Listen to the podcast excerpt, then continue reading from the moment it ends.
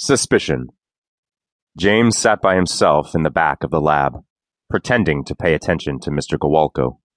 He flicked glances at the stool where his brother usually sat, and a low broil of irritation brought out beads of sweat on his forehead. He'd lost count how many times Devon had skipped in the last few weeks. Looking away from the empty stool, James tried again to focus on the teacher. The sound of dripping made it impossible for him to follow the lecture. It grew louder and louder until each droplet slammed into the countertop with the weight of a brick. A growing puddle of black ooze moved ever closer to where his hands rested on his books. How could she still be bleeding? He wondered to himself. A chill swept up his back as the specter to his left shifted on her stool, spreading a smattering of inky goo across the sleeve of the boy next to her. James's blood froze as he studied the boy's face.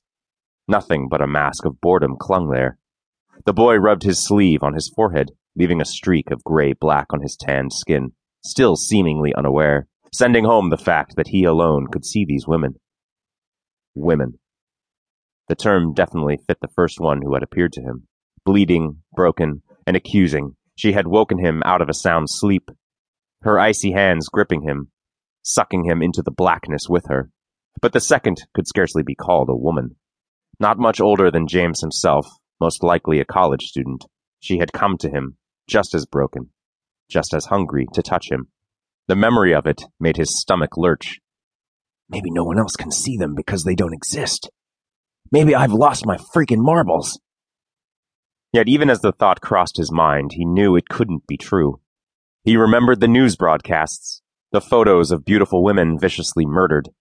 The same women now sat quietly at his sides, looking anything but beautiful. A shiver prickled his skin.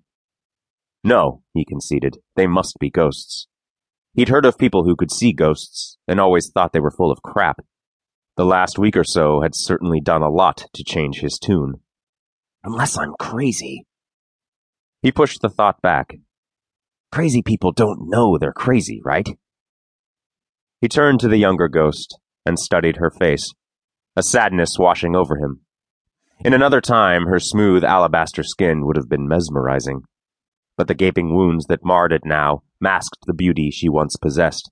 Her face snapped sideways, cloudy eyes locking onto his. A wicked grin stretched wide, exposing bloody teeth. At her hungry look, panic brewed in the pit of his stomach.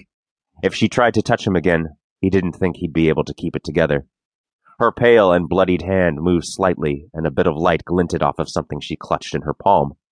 Odd, he thought as he tried to get a look at it without moving closer to her. He peered at the shiny object, a niggling of familiarity poking at his memory. Then it was gone. Whatever she held there meant nothing to him. The ghost's arm jutted forward, and James panicked, craning far back on his stool. I have to get out of here.